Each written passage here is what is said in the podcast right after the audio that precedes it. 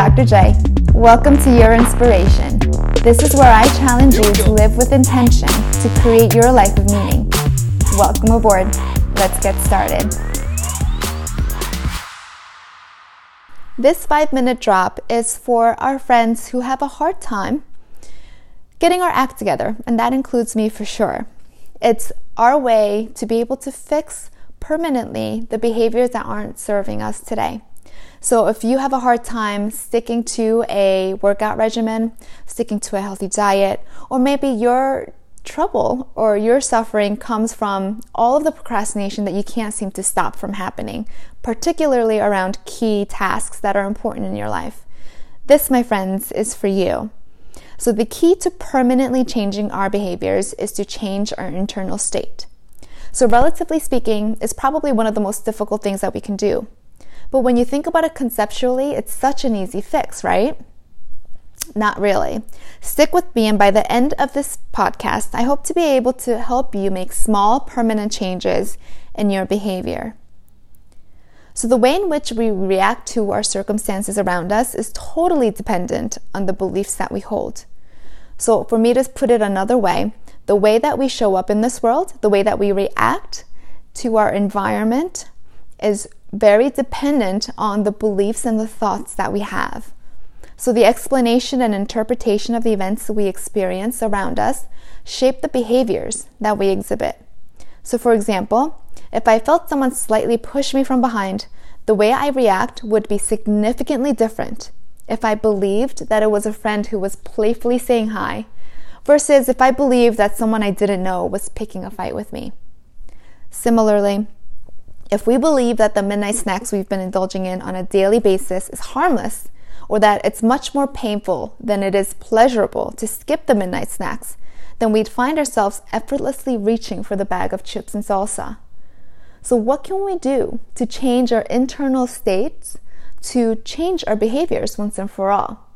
And for help in this particular five minute drop, we are tapping into behavioral psychology. So some of the terms might be new to you and sound convoluted, but stick with me and you'll understand the concepts that are so important for us to be able to change our in- internal states. Identify what behaviors have been unhelpful for you in your life. Is it the late night snacking? Is it pushing off exercise for tomorrow and it's been happening for the past six months? Or maybe it's snapping at your kids when you come home from a long day at work. You have to first identify the behaviors that are unhelpful and bringing you closer to who you want to be on this journey to be able to change them at all. Write them down. In addition to these behaviors, though, I need you to write down what happens right before the behaviors, which is called an antecedent, and what happens right after the behaviors, which are called consequences. So you want the behaviors, the antecedents, what happens when and where, as well as what happens right after the consequence or the behavior, which is called the consequence. So that's the first step. The second step is to identify the beliefs that underlie those behaviors. We have to figure out what beliefs are maintaining a particular set of behaviors for you.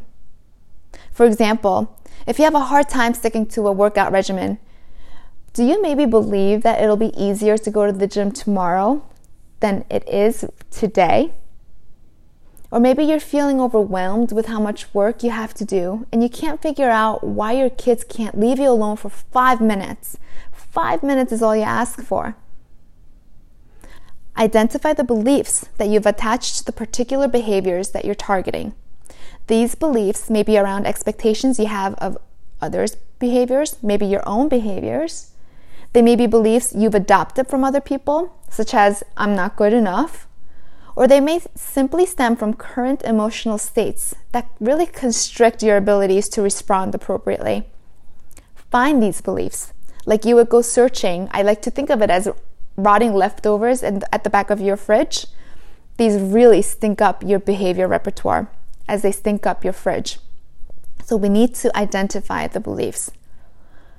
The third step is to replace your beliefs with new ones. Once you found the source of the rotting smell in your fridge, you don't just leave it there. You have to get rid of it. Now that you know what's stinking up your behavior repertoire, extinguish it and replace it with new beliefs like you would with baking soda. for your fridge? What is a more helpful belief that would prompt you to replace your old behaviors with new ones?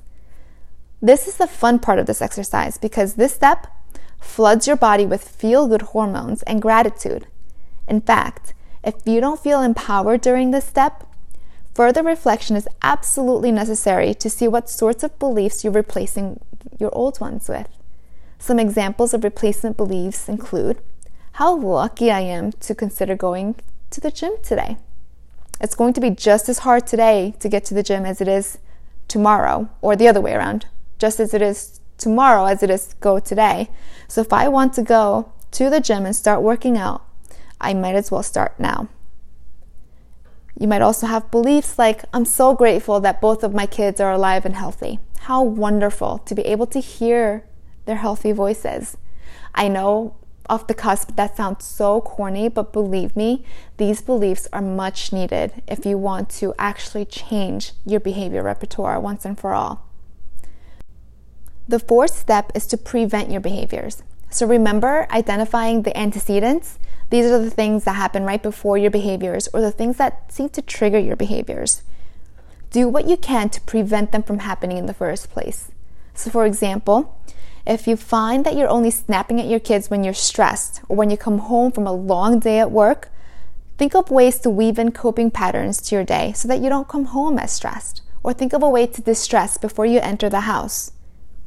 Finding yourself reaching for a bag of chips when you're bored? Find a new hobby and introduce those chips to the dumpster outside. The fifth step is to reward and celebrate your behaviors. All human behaviors really multiply and magnify when they're rewarded. So take a look at what function your old behaviors serve for you, the consequences you identified earlier. Identify other ways of getting those same needs met. So, for example, Let's say snacking helped you avoid boredom. You have to reward yourself with something else that's going to remove that boredom so that it serves the same function as the chips did or the snacking did. Find meaningful ways to reward yourself and celebrate the small changes that you're making. That is, I want you to find the why or your motivation for making that change and include that in your rewards and celebrations and makes them that much more effective.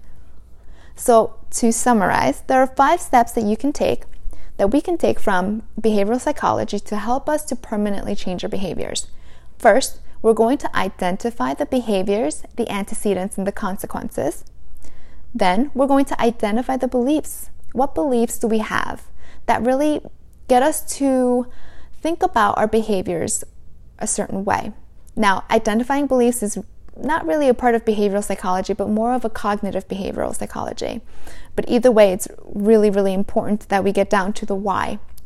Why do we believe a certain thing about a particular behavior that makes us to react to our environment in a particular way? Third step is to replace your old beliefs with new ones.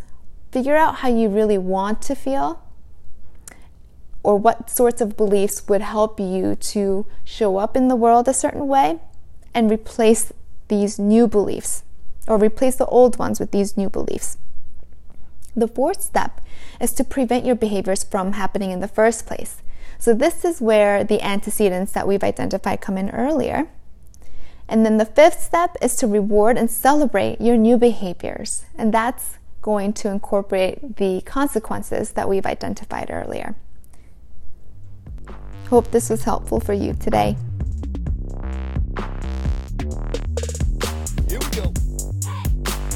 Want more? Come join me on my website at www.yourlifeinspired.com. That's the letters U R lifeinspired.com.